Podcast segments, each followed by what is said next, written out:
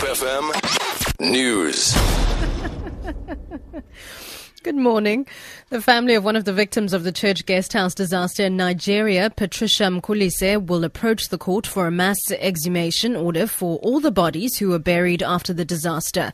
The family says the body, which has been given to them, doesn't match her identity. 116 people, 85 of them South Africans, died in September when a guesthouse belonging to televangelist TB Joshua collapsed. Mkulise's brother, Lwandle Mkulise, says they're waiting for DNA results to confirm the identity of the body which has been given to them. If the results come back as negative, firstly, we would like to speak to some of the families, especially the last group, those who buried their female relatives. We'd like to solve this thing amicably. We'll speak to them. If we don't agree, we simply have to approach the court for mass exhumation order. A forensic assessment will be carried out at Stellenbosch University today after a building of its management science facility was destroyed in a blaze on Sunday. University spokesperson Susan van der Mavis says it's unclear when mop-up operations will commence. She says they're using alternative venues for classes. We expect that the insurers will enter the building, and there will be a forensic team that will conduct an audit to determine the causes of the fire. Before they give the go-ahead, no mopping operations can start within the building itself.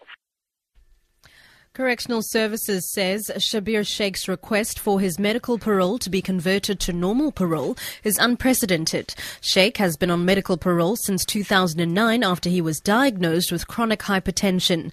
Judge Hillary Squires sentenced him to 15 years in jail for fraud and corruption in 2005. Justice and Correctional Services spokesperson Tunzi Maha says he can apply for parole conditions to be amended, but not to convert one parole status to another. There is no legal provision for such a conversion, but the department is studying the matter, looking at the available applicable laws and regulations, and it will then prepare an advice to the board.